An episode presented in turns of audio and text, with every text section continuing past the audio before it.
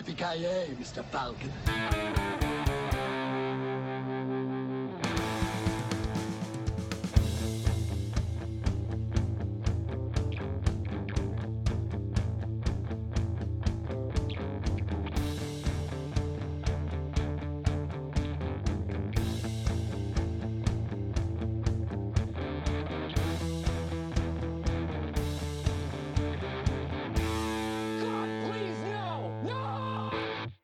Tjenare kära lyssnare! Välkomna till ännu ett avsnitt av Creative Meltdown Podcast. Den här veckan så är det Joakim Granström. Det är min röst som ni hör just nu och med mig så har jag Kent.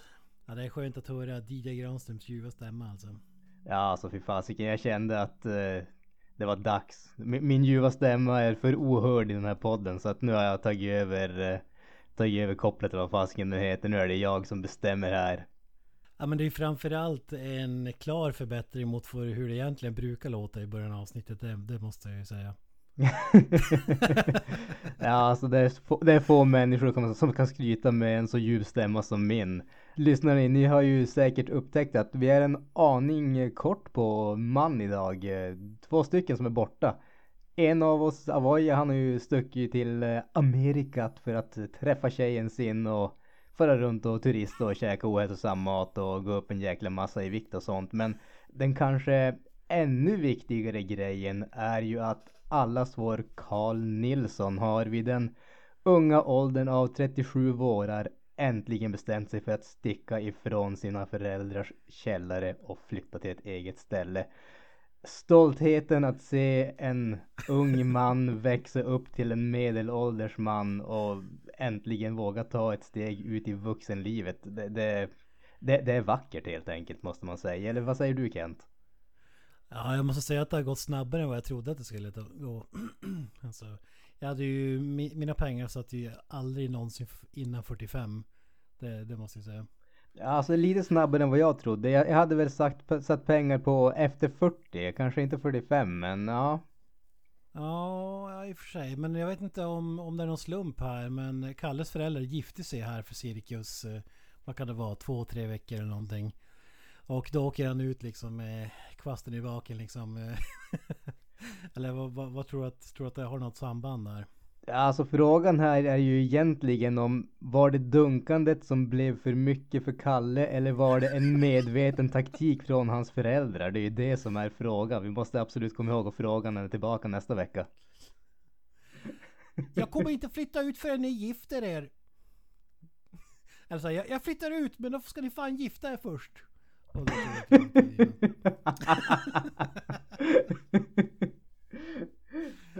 Det är vad jag ser framför mig, eller vad, vad ser du framför dig? Alltså jag ser ju någonting, någonting åt det hållet och jag tänker ju att Alltså det, det måste jag ha tagit hårt. Han, han är ju lite hemkär den där. Så jag tänker mig att liksom när han stack på vägen ut så hällde han socker i tanken på bilen ungefär och cyklade med liksom trehjulingen och allt vad han hade sen så att Ja. Just nu känner jag att Karl F Nilsson har blandats ihop lite grann med Dennis the Menace ungefär. Ja, jag tänkte ensam hemma snubben. Kevin McAllister. Han gillar fällor hemma åt föräldrarna liksom som straff. Vänta bara tills de går igenom hans sovrum liksom. ja, precis. Nej fan det här ja, går men, inte, vi måste sanera stället. vad gör han? Vad, vad har han gjort med alla våtservetter? Det ligger balar här nere. Ja, men man, man, undrar ju hur han tänkte med valet av lägenhet. Känns som att det var eh, lite av en eh, deer in headlights beslut. För att eh, den här lägenheten har ju inte internet. Jag vet inte. Eh, jag, jag, är ganska övertygad om att den här lägenheten ligger i Nordkorea. Ja, alltså i bästa fall alltså. Det känns ju som att, uh, alltså visst, det, det, finns liksom konstigheter överallt och sånt, men det är ju fucking 2018 och lägenheten har inte internet. Hur, hur är det ens möjligt? Alltså är det ens liksom mänskligt? Alltså är det Guantanamo Bay eller vad fan är det frågan om? Alltså, Alltså, det jag, jag, jag känner att vi måste ju nästan, vi måste skicka ett brev till EU här och informera om att eh, vår bästa vän hålls under inhumana förhållanden helt enkelt. Det här kommer att kräva en massiv insats för att rädda han från den här internetlösa existensen alltså. Det, det, det, du vet alltså en vecka utan internet, han kommer att vara totalt psykskadad. Han kommer att bli någon sorts... Eh, alltså han kommer bli en riktig psykopat här misstänker jag. Det, det här kan sluta vars fan som helst. Bli och bli, jag tror vi redan är där. Men alltså grejen är så här för att en, eh, en, en vanlig person, då hade ju inget internet varit något problem. Eh, men det här är ju mannen som liksom klämmer tio säsonger av eh, våra bästa år på liksom 24 timmar och samtidigt som han varvar Persona 5. Alltså han, han överlever ju inte utan internet liksom. Nej, alltså det, det här... eh, Det, det kommer att vara som uh, såna här människor som blir liksom... eh, vad heter det? De, de blir liksom förlorade i vildmarken ungefär. De kommer tillbaka typ fem år efteråt och har levt med liksom vilddjuren ungefär. Det kommer att vara Kalle nästa gång han är med liksom. Så jag har sett äkta mörker. Jag var tvungen att döda djuret och dricka dess blod. Han kommer tillbaka så här skäggig och jävlig för att han varit på jakt efter mottagning på mobilen liksom. Precis. Ja, ja, nog om detta. Vi får gratulera herr Nilsson att han äntligen tog det steget ut i, i vuxenvärlden så att säga. Absolut, absolut. Vår stolthet vet inga gränser och eh, det, det är bara att se fram emot framtiden och alla dess hyss och nyheter som det kommer att innebära för honom. Vi kommer säkert att få höra mycket nu på den här podden. Men men! Podden handlar ju inte bara om oss. Det händer ju vissa saker ute i filmvärlden också och i övriga nöjesvärlden dessutom. Så vad säger du Kent? Ska vi kasta oss in i ett nyhetssvep? Det tycker jag. Vi kastar oss in i nyhetssvepet. Eh, vi börjar som vanligt i musikens värld. Gene Simmons. Frontrygge Kiss. Snål jävel. jävel. Mästare på salut. Spelar i ett så kallat amerikanskt rockband. eh, band. Ja, för tillkomna lyssnare handlar alltså om Gene Simmons från Obscure Kiss, ett så kallat amerikanskt rockband. Ja, vår gode vän Gene Simmons var i farten igen. Eh, Det här, den här nyheten är väl gränsfall om den eh, går under kategori nyhet, men kanske mer trivia. Det, den, här, den blev nyligen bekräftad av Mr. Simmons himself. Nu jäklar låter det som att det är någonting udda på gång här alltså. Mer udda än vanligt. Det är ju så att eh, poddens, en av poddens husgudar är givetvis Arnold Schwarzenegger. Det är inget snack om det.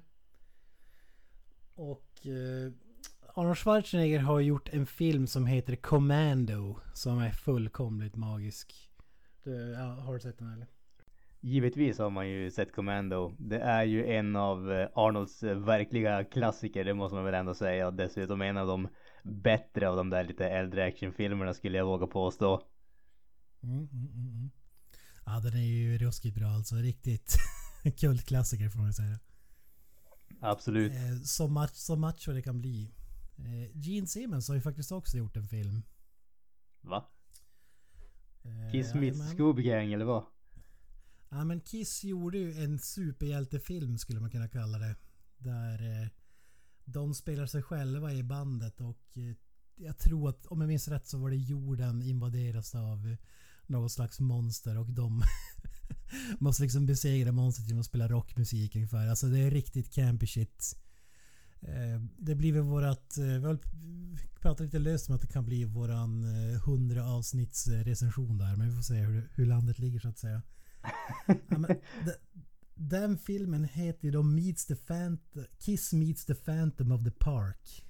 Och blev ju totalsågad eftersom att eh, specialeffekterna är ju i klass med Trauma Films liksom och skådespelarinsatserna behöver vi kanske inte ens orda om.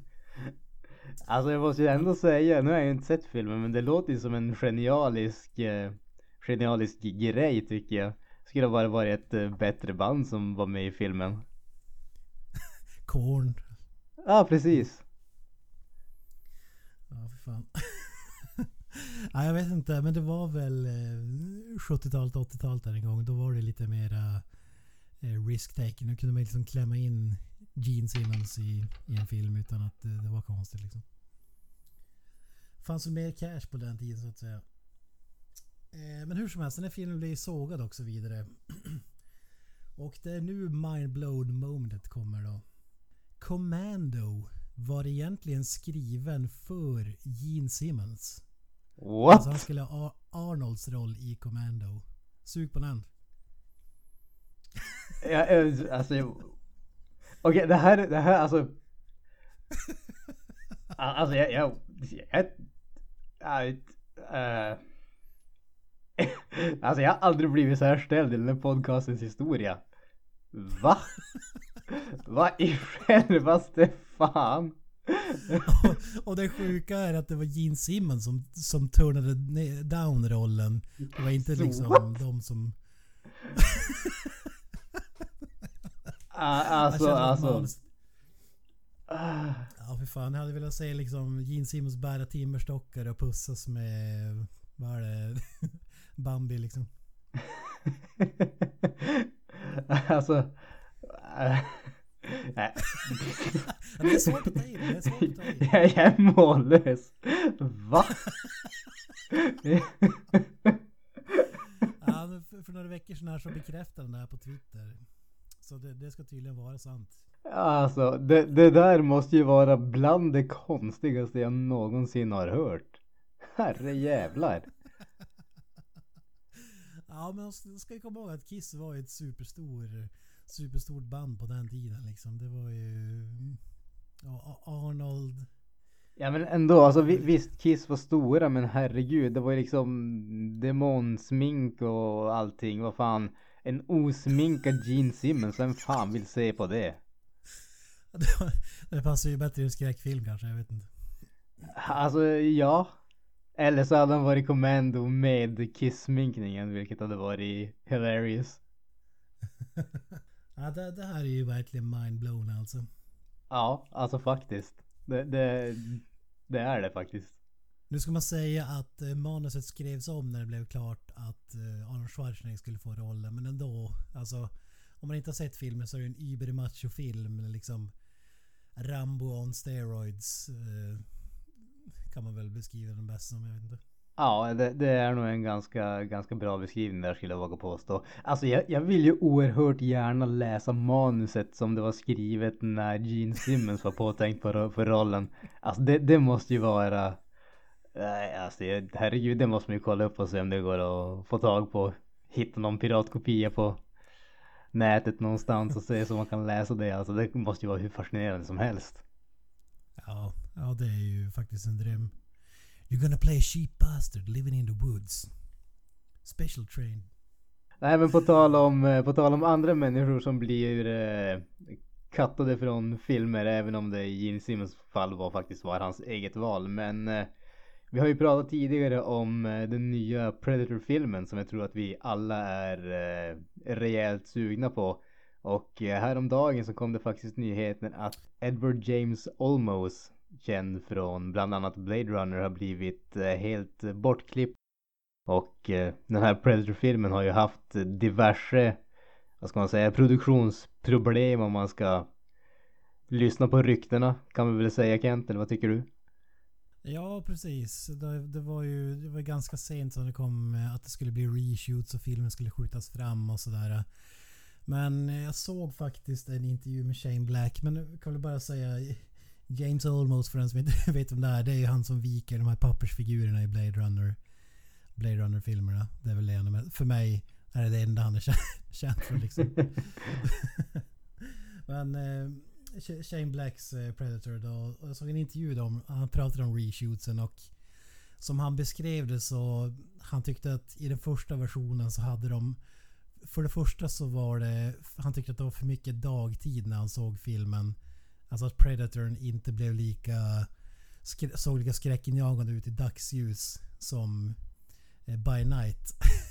så därför har de filmat om ganska exakt samma scener fast det är eh, natt. Alltså mörk, eh, mörka settings istället för ljusa. Okej. Och det, det låter ju ändå mer så här reassuring. Han, han sa att eh, han skämtade om att de funderar på att släppa en AMP, AMPM-version. man kan se filmen i dagsljus och de kan se den nattetid liksom. Men han, han sa ju också det att i den första versionen så försökte de klämma in så mycket, så mycket olika grejer som kanske inte eh, alltså får sin payoff i slutändan. Så, så därför har de liksom skalat ner filmen och gjort den mer straightforward. Och eh, de två grejerna så jag inte, blir jag inte lika oroad som jag var när jag hörde nyheterna på att den skulle vara massa reshoots och grejer så här sent. Och jag misstänker att han kanske inte hade någon jättestor roll med att den stryks just på grund av den här anledningen, eller vad tror du?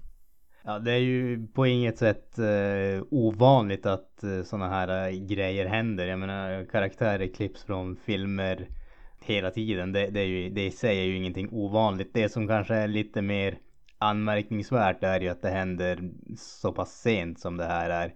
I och för sig så ska man ju känna att i allmänhet så brukar vi inte få höra om sådana här grejer heller utan det brukar ju vara mer att man hör det långt, långt efteråt att oj den där snubben gjorde en liten roll men det vart bortklippt och sådär. Det som jag snarare vart kanske lite mer förvånad över var just att eh, Edward James Olmos själv har ju kommenterat den och sagt att eh, de tyckte att filmen var eh, en halvtimme till 45 minuter för lång och därför liksom behövde de klippa om den och hans karaktär strök med. Och det, det är ju någonting som jag tycker kändes nästan lite mer oroande att liksom knappt två månader innan filmen ska ha premiär så kommer man på att oj, den är nästan en timme för lång. Det får mig att bli nästan lite mer orolig än just reshootsen och att hans karaktär är klippt. Mm. Ja, precis. Man undrar hur lång den var liksom från början. Det måste ju ha varit 2.45 då eller? Eller nu måste det vara liksom, nu måste vi prata om 90 minuters regionen då eller vad tror du? Är det så får med en sån här uh, lean 75 minute movie ungefär? det, kommer, ja, det var väl Alien vs Predator är väl 90 minuter med eftertexterna som är 10 minuter alltså. Ja, jag har för mig det. Får hoppas för övrigt att de här uh, nattscenerna inte blir uh, AVP2 som var typ så svart som man såg typ ingenting i filmen. Nej precis. Det är bra sätt att, att dölja liksom låga budgeten. precis. Det är så svart att ingenting syns på skärmen liksom. Ja, skulle vara jävligt surt om uh, historien upprepar sig. ja, men jag, jag ser ändå det här är en av de filmerna tillsammans med Creed 2 som jag ser fan mest fram emot alltså. Och The Meg ska vi inte glömma. Men ja, det, det är någonting med Predator-filmer som jag ba, bara kärlek för så att säga. det, det är väl nostalgi blandat med lite allt möjligt. Men. Alltså de, de är... Att klippa bort så mycket men det kan ju vara som eh, om vi säger Marvel-filmer och sånt där. Försöker klämma in liksom 400 karaktärer på två och en halv timme och alla karaktärer får liksom fem minuter max eh, i bästa fall. Och då är det kanske bättre att skala ner filmen, klippa bort x antal bikaraktärer och bara fokusera på huvudstoryn. Så jag tror inte att det behöver betyda gigantisk katastrof. Men som du säger, att ta bort så mycket från en film alltså. Det är mastigt. Ja, definitivt. Och som sagt, alltså det, det, det, man får ju definitivt en känsla av att eh, liksom planeringen kan ju inte ha varit genialisk om man som sagt kommer på, kommer på att oj då, filmen är 45 minuter för lång. Det, det, ja, det får mig att bli oroad i alla fall. Sen så, Shane Black gjorde ju Iron Man 3 som är ju definitivt den sämsta av Iron Man filmerna så att eh, han har väl haft en liten eh, hit or miss eh, karriär får man väl säga också. Han har ju definitivt gjort några riktiga, riktigt bra grejer men han har gjort några inte så bra grejer också. Tycker du att Iron Man 3 är sämre än Iron Man 2? Ja, det gör jag faktiskt. I ärlighetens namn så ska jag erkänna att den enda Iron Man-filmen jag tycker är bra är den första så att... ja men vi går vidare. Vi har ju här eh, Patrick Stewart.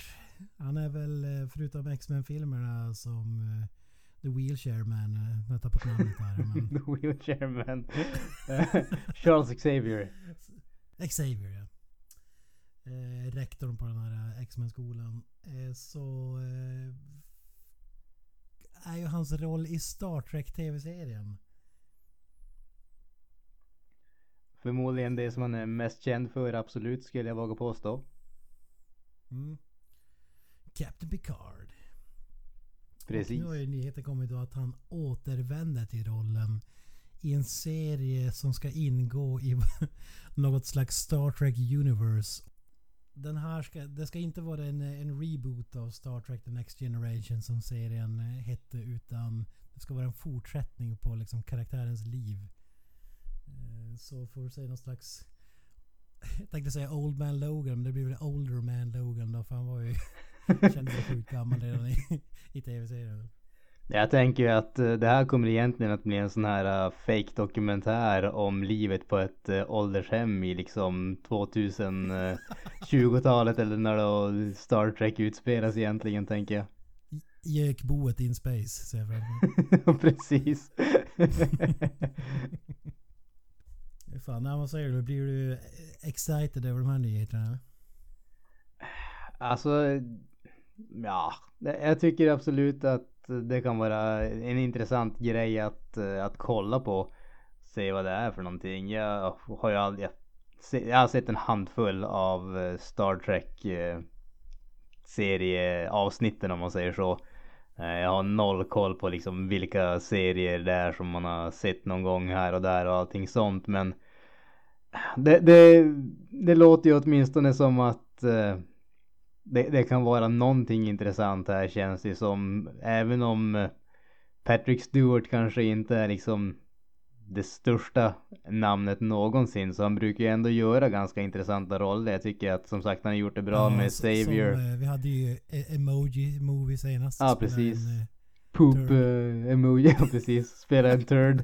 Nej men jag tyckte han var jävligt bra i Green Room som eh, nazistledaren och de grejerna. Så man kan ju hoppas att det är åtminstone någonting av nå- Någonting som har fått honom att känna att det är värt att återvända till den här gamla rollen. För det var ju inte direkt eh, Det var ju inte direkt igår som han Som han gjorde rollen utan det håller ju vara typ 15 år sedan ungefär. Till och med lite drygt det tror jag.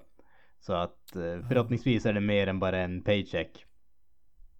Och förhoppningsvis är det mer än bara en cameo liksom att, att det verkligen, serien verkligen handlar om honom.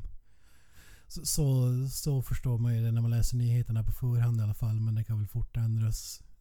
Lex eh, cameon där i Star Trek-filmerna av eh, Spock. eh, Leonard Nimoy heter han väl?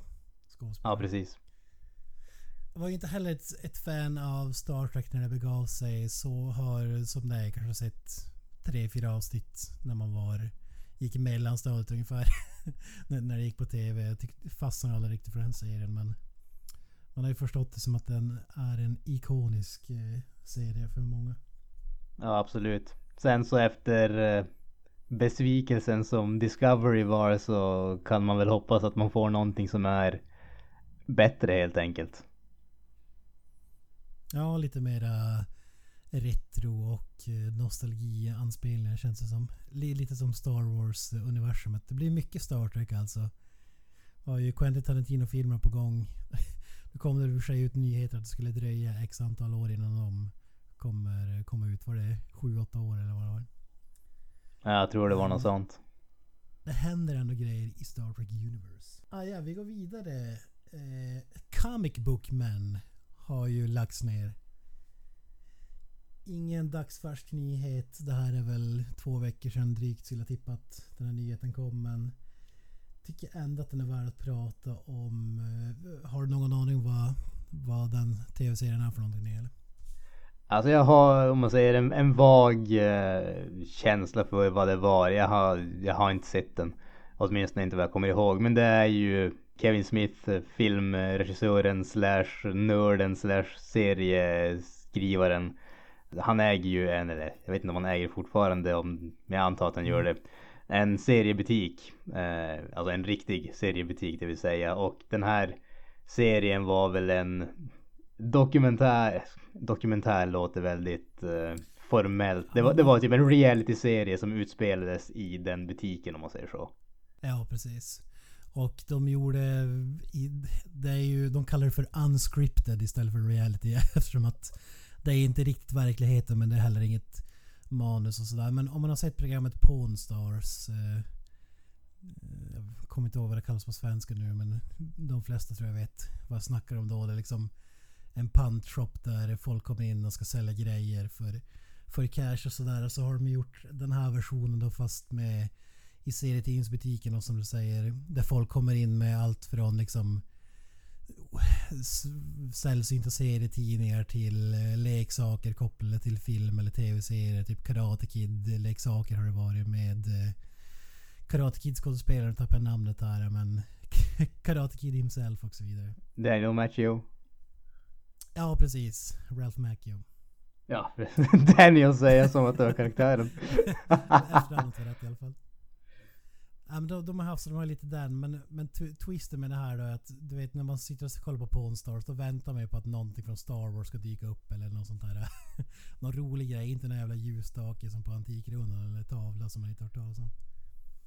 Så äh, jag har ju sett det här programmet så äh, jag tycker faktiskt att det var riktigt bra och äh, twisten det här är att du har ju massa serietidningsnördar som jobbar i butiken men du har ju även Kevin Smiths polare Brian som är om man har sett Clerks så karaktär, karaktären Randall heter han väl. Um, han som liksom bara snackar om så här sex och grejer. Ja. Otroligt rå humor och mobbar alla andra. Den karaktären är ju baserad på Brank som är med i det här då. Så det, det han gör är att hånar alla som kommer in i butiken. De är liksom serietidningsnördar och eh, de här i butiken kör han ju med också. Liksom. Så det är som... Humor. det blir som lite mer roligt. Det är inte bara så här... Åh, oh, titta vad vi har här. Nummer 23 av Spiderman. Första Venom. Eh, alltså så. Utan det, det är betydligt roligare än så. Eh, så det är ju det är twisten då så att säga. Och så sen att allting är bara spontant eh, det som inte är verklighetsbaserat är att egentligen så, så är det ju inte så att de har liksom som en pantbank att folk kommer in och säljer alla säljs serietidningar och grejer utan det gör de enbart för showen liksom. Även om de säljer sådana grejer också så är det inte liksom det de gör dagligen som man kan tro om man ser programmet. Mm. Men jag, jag, tycker, jag tycker det är trist. Jag har följt det här även om det blivit lite så här uh, lite väl riggat när det kommer gäster. Typ så Stan Lee, Adam West och sånt där. Det är kul att de är med men då har det inte blivit samma samma lika rå humor så att säga. Man kanske inte driver med Stan Lee som man hade gjort om en vanlig inom parentes nörd hade kommit in i butiken så att säga. Nej, så är det ju. Det, det blir inte organiskt på samma sätt. Nej, precis. Då blir det lite mer restriktivt och lite mer realityaktigt. Men det, det, här gänget har ju en podcast också, Tell em Steve Dave, som är, som är jävligt stor i USA i alla fall. Som är riktigt underhållande. Så får vi se, det verkar som att de letar efter att hoppas att Netflix eller något sånt ska köpa upp det. Det har gått på AMC tidigare. Eh, så får vi hoppas att det kommer, kommer fler avsnitt för det är faktiskt underhållande så att säga. Vi får hålla tummarna helt enkelt. Jag, ska, jag tror jag måste definitivt ta och kolla in det. Jag som sagt aldrig sett det men eh, när serien väl är nedlagd så är det väl dags att börja. Ja, ja precis. Har några säsonger att playa igenom. Ja, det avrundar väl eh, nyhetsbiten här. Så vi går vidare till eh, det vi brukar kalla för veckouppdateringen. Vad har du sett i veckan Granström? Eller har du hört någonting? Jag har eh, varit väldigt, vad ska man säga, inaktiv när det kommer till film och tv-tittandet. Däremot så har jag gjort vad i stort sett alla gör när det börjar bli 27-28 grader varmt. Det vill säga jag spelar tv-spel. Eh, givetvis. Eh, jag har spelat Titanfall 2. Eh, kampanjen, det, kampanjen som jag har spelat. Ja, det är ju kanske i första hand ett uh, multiplayer-spel. Men jag är ju den där asociala typen som inte har något intresse av det. Det är ju, om det inte avslöjas av tvåan, uppföljaren till Titanfall. Det är Respawn Entertainments eh, nya FPS. Det är inte jättenytt. Det släpptes eh, förra året. Men eh, det är om man säger, vad ska man säga? Deras konkurrent till Call of Duty och med flera. Det är liksom där det ska passa in. Och eh, Respawn Entertainment skapades ju faktiskt efter att två av eh, grundarna till eh, Infinity Ward som var studion som skapade Call of Duty sparkades. Så att det var väl deras revansch om man säger så. Skapade en egen studio och göra en ny spelserie. Den här gången så ges de ut av Electronic Arts istället. Men det är om man säger jag vill inte säga standard SPS för det är rent spelmekaniskt så är det jävligt häftigt. Dels är skjutmekaniken galet bra men sen är det väldigt akrobatiskt. Det är mycket hoppa och mycket vad heter det wallrunning, springa på väggar och sådana grejer som gör att det sticker ut från, eh, från mängden. Och eh, känslan att liksom köra en wallrun, skjuta en eh, fiende i ansiktet med en shotgun och sen hoppa och liksom hoppa över till andra väggen och fortsätta springa är faktiskt jävligt häftigt. Och spelet lever verkligen på spelmekaniken. Det är sjukt kul att spela och Titanfall namnet kommer just från att eh, man har en så kallad Titan, en gigantisk eh, robot som styrs av en eh, artificiell intelligens med sig och när man känner för det i, i stort sett fritt under spelet så kan man hoppa in i den där roboten och styra den själv. Eh, vilket är riktigt kul det också. Det är om man säger det, det är väldigt varierat. När man är vanlig människa och springer omkring och hoppar där det är väldigt akrobatiskt och snabbt allting. När man är i roboten så är det liksom överväldigande firepower. Det är liksom eh, gigantiska missiler och alla sådana grejer. Så att det blir mycket variation.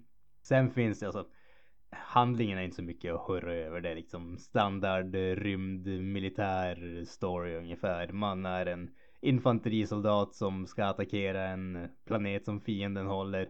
Det går åt skogen, man är typ ensam överlevande tillsammans med roboten och sen ska man avsluta uppdraget och liksom få kontakt med allierade. Det, handlingen i sig är en ursäkt för att hamna på olika ställen som är häftiga och snygga och skjuta sönder dem ungefär.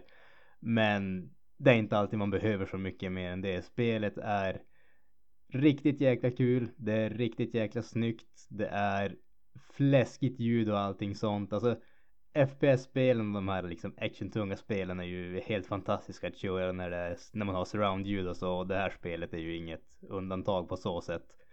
Sen så tycker jag att jag har ju blivit gammal. Det, det, sånt är livet om man får säga så. Jag, jag har problem med liksom spel som blir för långa och det här spelet är ganska kort. Det är liksom 6-7 timmar långt vilket är perfekt för mig. Det tog tre kvällar att liksom spela igenom det och det är lagom. Spel som är så här evighetslånga. Det, det var jävligt kul för några år sedan när man hade mer tid men nu har man inte det. Så jag tyckte att det här var det var ett riktigt bra spel som var lagom långt och det fick mig att vilja ha mer helt enkelt. Vilket är så jag gärna känner i slutet av det. Jag skulle kasta in det här spelet på en 8 av 10. Alltså det, har man en har man en ny konsol som har spelet så tycker jag absolut att det är värt att spela. Det är riktigt underhållande. Men det är ungefär vad, eh, vad jag har gjort bortsett från eh, det som vi ska prata om lite senare. Kent, vad har du hållit på med sen vi pratade sist? Ja, nej jag har väl inte hållit på med så jättemycket eh, förutom att jag har sett första avsnittet av Cloak and Dagger. Och vad är då Cloak and Dagger? Ja, det är ju två stycken Marvel serietidningsfigurer som har fått en egen serie nu. Och som sänds på HBO i Sverige. Eh, det här eh, handlar om två, eh, två tonåringar från väldigt olika bakgrund. har man hört det här själv som, som träffas och falls in love och som visar sig att båda två har fått superpowers som de inte upptäcker förrän de träffar varandra så att säga. Ooh. Har ju dålig koll på Marvel-figurer som inte har varit med på film och sådär. Men är det här två karaktärer som du har hört talas om tidigare? Eller? Alltså då, jag har väldigt dålig koll på de här karaktärerna också måste jag erkänna. De eh, dök upp i serietidningen Runaways för väldigt länge sedan. Serie som för övrigt också har fått en tv-serie. Eh, som i något av numren där är typ det enda som jag läst om dem. Så att jag, jag har väldigt, väldigt dålig koll på, på de karaktärerna. Mm, mm. Alltså jag var, var bara lite nyfiken sådär. Det har ju varit väldigt blandat med Marvels tv-serier. Vissa Daredevil säsong 1 och Punisher har ju varit ruskigt, eh, ruskigt bra. Men andra serier är inte lika bra. Det, det de har haft gemensamt är ändå att de har varit ganska, in, kanske inte rated R men nästan till Alltså väldigt... Eh, Motsats från filmerna som är väldigt PG-13 så har ju serien varit rated R-hållet. Eh, och, eh, men den här serien då är ju Ja, i princip, ett, i princip ett teen drama. I alla fall to, första avsnittet. Så känns det som att den här serien riktar sig åt en betydligt yngre publik än, än de övriga serierna. Skulle du säga att den här serien liknar mer de här typ Arrow, Supergirl, Flash, de grejerna än de andra Marvel-serierna? No. Jag har inte sett Supergirl. Jag har sett Flash. Har jag sett Arrow har jag sett lite grann.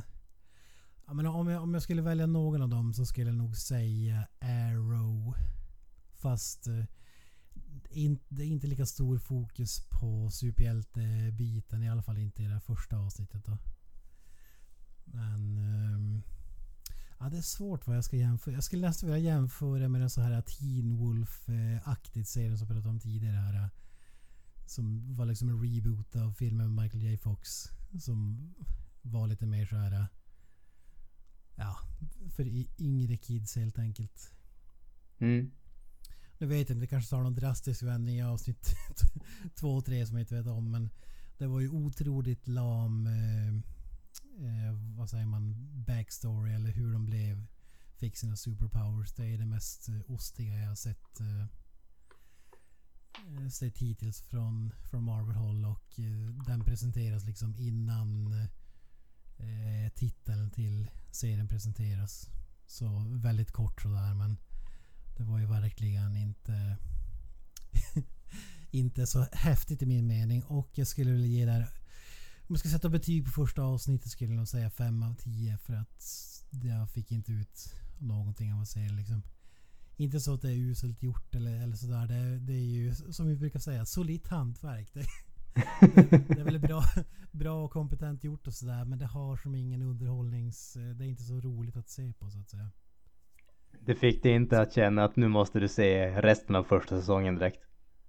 Nej precis. Nu ska man säga att det är väl ofta så med serier. Man måste se liksom 5-6 avsnitt. I vissa serier måste man se en hel säsong liksom för att fatta grejerna och bli fast. Men äh, inte imponerad av första avsnittet i alla fall.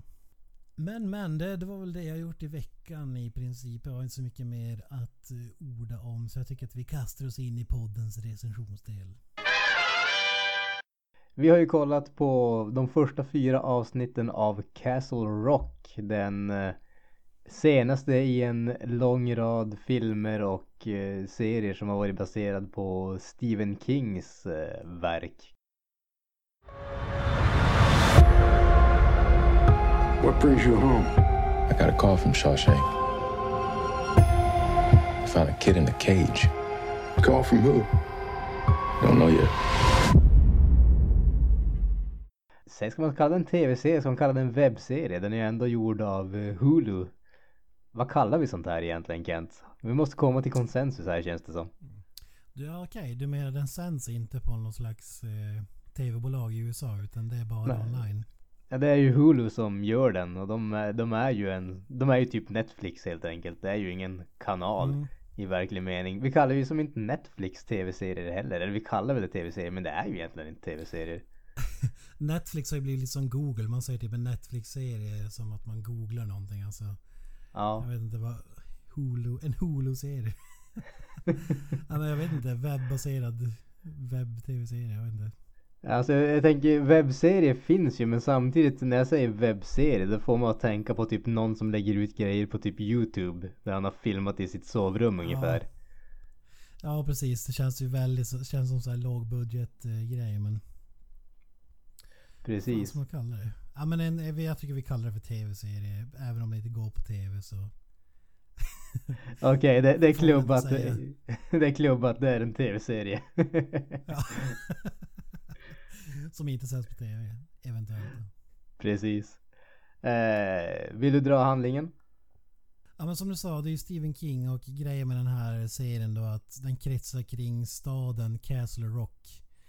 Som då nämns i ett antal olika Stephen King noveller och, eh, och filmer och sådär. Det har ju allt från ehm, Alltså staden har väl aldrig varit, eller ja stad men orten eller byn eller vad man ska kalla det, har väl aldrig varit så här i fokus vad jag har förstått. Jag, jag har inte läst alla. Det var hundra år sedan jag läste en Stephen King bok liksom. Men att, att det liksom bara nämns i förbifarten som något som Stephen King har hittat på själv. Och som sen finns i stor andel av hans verk. Och den här tv-serien knyter då ihop ett antal eh, böcker och eh, filmer och serier som han har gjort tidigare. Så det, serien är i princip ett, ett Stephen King Universe kan man väl beskriva det som, eller vad säger du? Ja det kan man ju säga. Så som jag har förstått det så precis som du säger. De har tagit eh, settingen, alltså de har tagit stället där det utspelas. Det är ju den här staden Castle Rock och även Shawshank eh, fängelset. Och sen har man tagit liksom karaktärer som har varit med i hans tidigare verk. Men man har gjort en, en egen historia av det för, för att göra då en vad ska man kalla det? E- ett, ja, Stephen King Universe kan man egentligen kalla det för det är väl det som är lite grann tanken här vad jag förstår av det i alla fall. Mm. Det är lite Stranger Things fast mer mystery, mindre science fiction även om det finns några övernaturliga inslag och sådär också givetvis. Men, men det ironiska är att Stephen King har inte skrivit den här själv. det, det är ju lite, lite kul men jag tycker ändå att det har lite Stephen King-auran över det. Han är ju en producent på stället så att eh, tillsammans med bland annat JJ Abrams. Han är ju inte helt eh, utkastad direkt. Han har väl ändå haft ett, ett finger med i spelet får man säga. Ja, ja absolut. Det har jag absolut haft. Ja, men det, om man säger just till writing och sådär så har han väl bara gjort skrivit karaktärerna. Det är det han har creatats för. Han har liksom inte skrivit manuset i serien om jag har förstått. Ja, nej, nej, nej. Det, det här är ju, det, det, är ju de, hans karaktärer och setting som sagt som de har tagit och sen gjort en egen grej av det. Så att det är ju inte, han har, han har inte suttit och skrivit manuset i serien själv. Vi kan ju dra lite grann bara om, eh, om man säger själva storyn om man ska kalla det. Eh, mm. Och det, den centreras ju väldigt mycket som sagt kring eh, Shawshank-fängelset. Där den, den tidigare, den nyligen pensionerade fängelsedirektören tar livet av sig. Och precis efter det så hittar man en ung man som är inlåst i en bur i en övergiven del av fängelset. Och det, han verkar från början vara stum men sen säger han namnet Henry Deaver. Och eh, Henry Deaver är en försvars, försvarsadvokat som arbetar med folk som ligger inför dödsstraff om man säger så. I Texas. Och eh, när han då får höra att en, eh, den här personen har nämnt hans namn så sticker han till staden Castle Rock där han då faktiskt växte upp och där han har ett, ett mysko förflutet som han måste göra upp med och göra upp med staden och dess udda invånare om man säger så. Ja men det, det är väl i princip handlingen kan man säga. Det är ja. mycket mystery liksom. Det är Bill Skarsgårds karaktär är mystery över Det är mystery över eh, fång eh, Eller vad säger man? Fängelsechefen. Det är mystery över mm. Henry Deaver. Det är ett mystery över eh, hans Henry Deavers farsa dog. Eller Steve farsa var det väl på mm. något mystiskt sätt. Och på något mystiskt sätt så försvann han hemifrån. Och på något mystiskt sätt så återvände han efter 11 dagar ute i typ 40 graders kyla ungefär. Där alla trodde att han var död. Så ja. Det är mycket mystery kan man säga. Alltså det, det, det, är väldigt, väldigt mycket mystery och jag, jag, tycker nästan att det är faktiskt där som den här serien eh, faller som hårdast för mig alltså. Eh, det, den verkar, åtminstone i de här fyra första avsnitten så verkar serien väldigt mycket mer intresserad att introducera mysterier än att föra dem framåt eller ge någon typ av svar eller någonting sånt. Det, så fort du introduceras till en karaktär så introduceras du till ett mysterie som är relaterat till den karaktären. Och efter fyra avsnitt så har vi liksom, vi har massvis med mysterier och frågetecken och vi är inte någon närmare några svar än man var när liksom serien började i första avsnittet. Eh, I övrigt så tycker jag alltså det, det är väldigt välgjort. Det, det är snyggt filmat, det är bra skådespelare, man ser att det är en väldigt påkostad serie. Men det, den... Jag, jag, tycker inte att den lyckas, måste man säger, göra... Den gör inte någonting som känns direkt intressant. Den är för den är för... Ja, alltså den, den som sagt, det, det, är för mycket mysterier. Allting måste vara ett mysterium.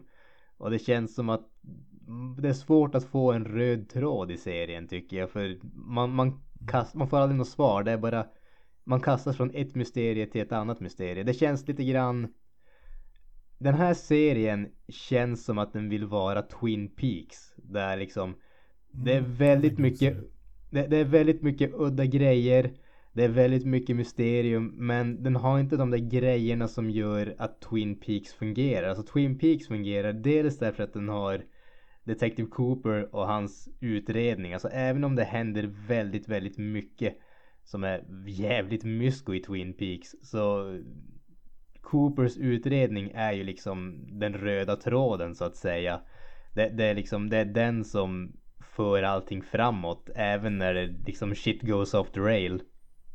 Och sen har det ju liksom, alltså den har en känsla för de här udda karaktärerna som det känns som att eh, ingen annan än David Lynch kan göra de här karaktärerna och faktiskt få det att fungera och det är därför liksom Twin Peaks fungerar trots att den är så konstig. Och så har ju den serien en helt fantastisk atmosfär. Och jag tycker alla de där grejerna liksom de begravs i Castle Rock. Just det här uh, mannen som de hittar och advokatens liksom arbete med han skulle kunna vara en man tror att det är liksom huvudmysteriet att det skulle vara den röda tråden. Men det introduceras och sen kopplas det bort för att man måste introducera en massa andra mysterier och det är knappt att vi ens liksom man får några enstaka scener där i de här fyra avsnitten och det förs inte framåt för fem öre. De här udda karaktärerna som vi pratade om i Twin Peaks där de är väldigt speciella men fungerar. Här funkar inte de udda karaktärerna och jag tycker den här serien saknar all atmosfär. Problemet med att bara vara mysterie är att man bygger inte upp någonting. Man måste ge några svar eller några hints till vad det är som har hänt. För att bygga en, en känsla, en karaktär och liksom en atmosfär. Och man lyckas inte alls med det på- i den här serien, tycker jag i alla fall. Jag vet inte vad du säger.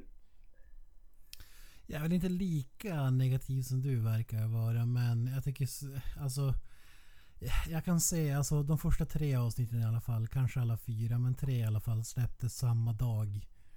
Och då tänker jag att de där kastar man kanske bara ut alla mysterier som finns och så sen ska de knytas ihop. Men problemet är ju bara att den här säsongen är ju bara tio avsnitt. Så det är inte så jättemycket tid att, att knypa, knyta ihop allting. För vi får ju jag vet inte om du sa det men eh, den gamla prison warden dör ju och även om han är död så får vi liksom flashbacks till vad han gjorde när han levde. Alltså, det, det stannar som inte, som du säger, det finns ju ingen huvudstory. Man kan som inte greppa vad som är huvudstorylinen i, i den här serien. Och det, det håller jag med om att det är ett problem. A- Atmosfären är väl inte lika bra som i Twin Peaks och sådär där kanske men känns ju även ändå så här Stephen King aktigt på något sätt. Sk- Skulle även vilja kasta in eh, Stranger Things som vi har pratat om. Stranger Things gjorde liksom en eh, Stephen King rip-off och slängde in massa popkulturella referenser. Och det känns som att den här serien är lite rip-off av den. Som du säger, en blandning av den och Twin Peaks. Så Att det ska vara lite åt, lite åt det hållet. Alltså svårt att säga att man ska knyta ihop allt det här men... Ja, det, det... Någonting måste vara straight forward för att man liksom ska kunna följa... Huvudstorylinen måste vara hyfsat straight forward alltså.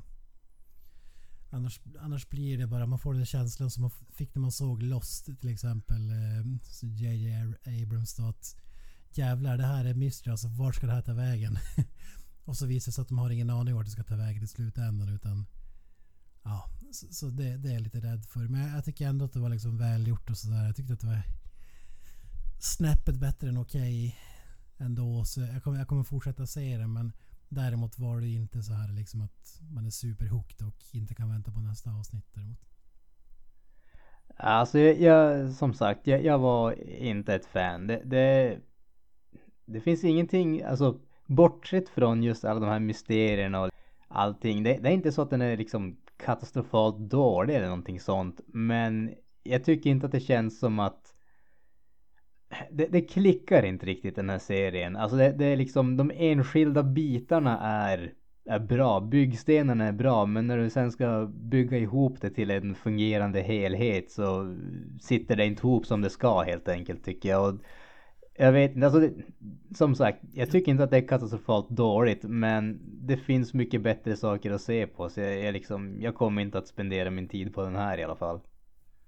Jag tror så här att för, varför den inte klickar för oss är för att vi är inga super Stephen King-fans.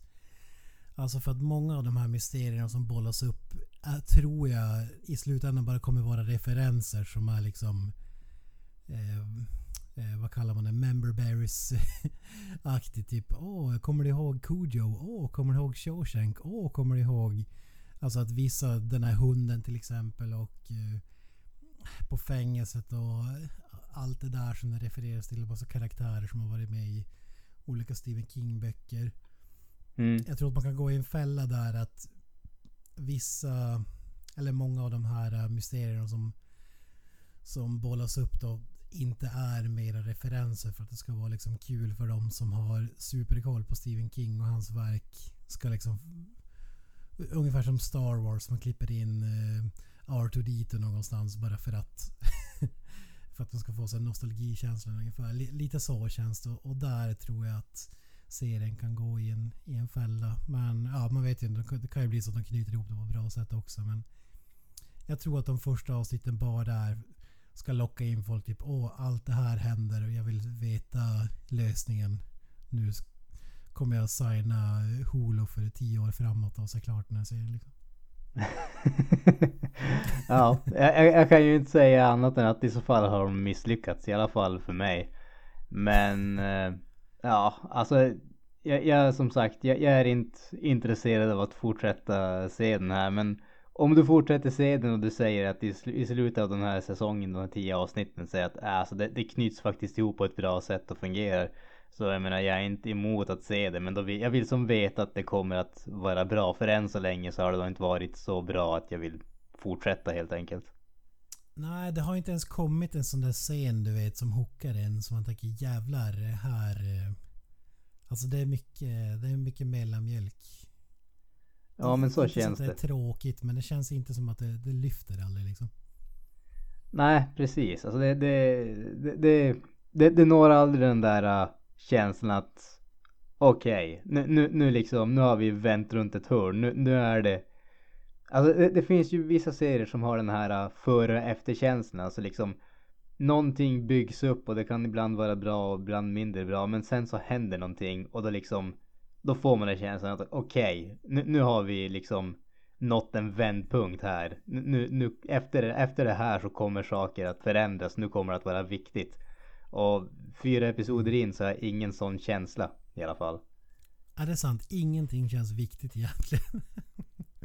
jag måste ju fråga sen vad du tycker. Eh, eh, alltså. Det är en sak som jag har problem med när det kommer till såna här uh, mysterieserier. Speciellt den här lite mer udda varianten är ju just när det kommer till de här lite vad ska man kalla det, övernaturliga bitarna. Va, vad tycker du om det? Jag tycker inte om det. Jag vet att det är liksom, det är en Stephen King grej.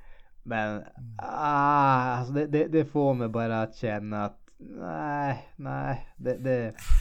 det är inte min kopp med te så att säga. Men eh, alltså det är så här, om du har ett sånt element och bygger runt och man liksom frågar sig, är, är det liksom, finns det någon naturlig förklaring eller övernaturlig? Typ sånt kan ju ändå vara intressant.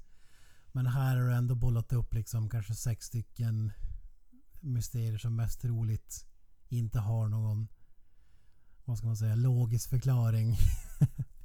men, men jag tror att det, det, det, det gillar jag ändå på något sätt för att vi har så jäkla mycket att allting ska vara så jäkla realistiskt och grundat i verkligheten just nu. Så det känns som att varenda grej som kommer ut är det så, så på så sätt har jag ingenting emot att det kommer en serie där liksom allting är vad kallas det? American Horror Story-serien aktigt. Eh, alltså gamla X-Files.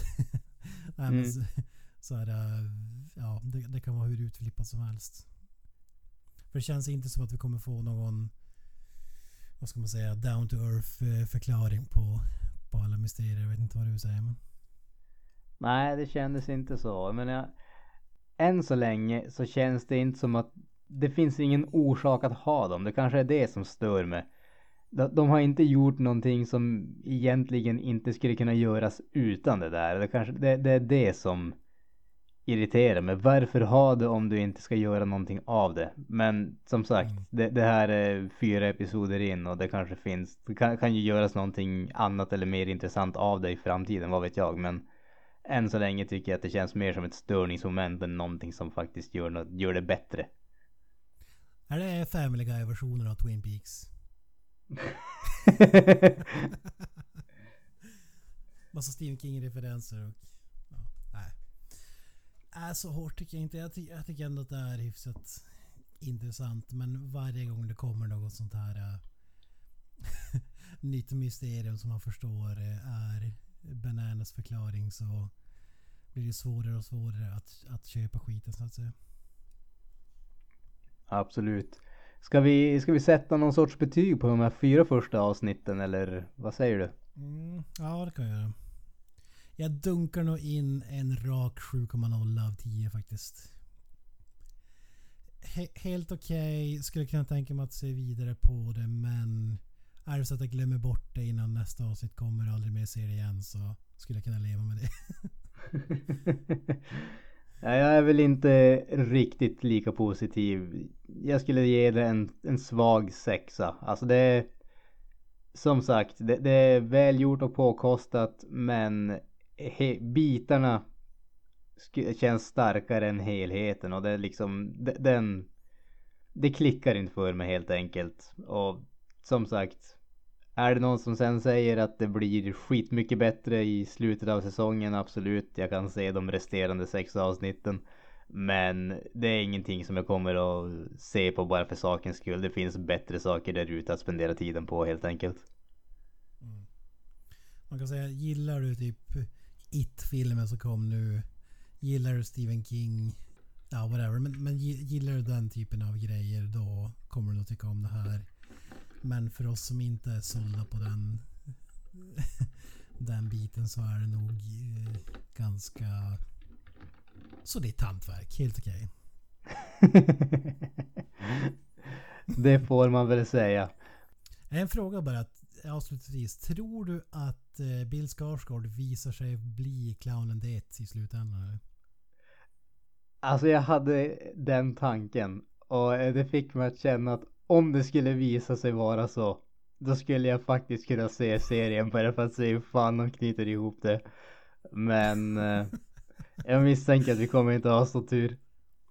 Och där har ni det. Ännu ett avsnitt av Creative Meltdown Podcast i säcken. Som vanligt så kan ni hitta oss på Facebook, Instagram, sök bara på Creative Meltdown Podcast. Ni hittar även vår hemsida createmelt.wordpress.com. Där hittar ni lite recensioner och andra grejer.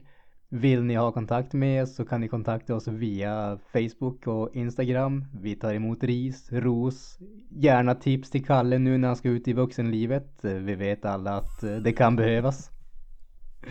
Oh ja, oh ja. Några avslutande ord Alltså, Kent? där, eh, jag, jag är lite orolig faktiskt för hur, hur det kommer gå där. Men vi får se om man kan stå på egna ben så att säga. Ja, alltså jag har sett hans ben, de är tjocka och stadiga. Han kommer definitivt att stå.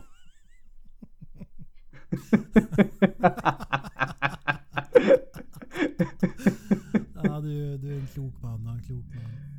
Fan. Och med de orden så säger vi Up the Irons. Hail Satan. That's it, man. Game over, man. It's game over.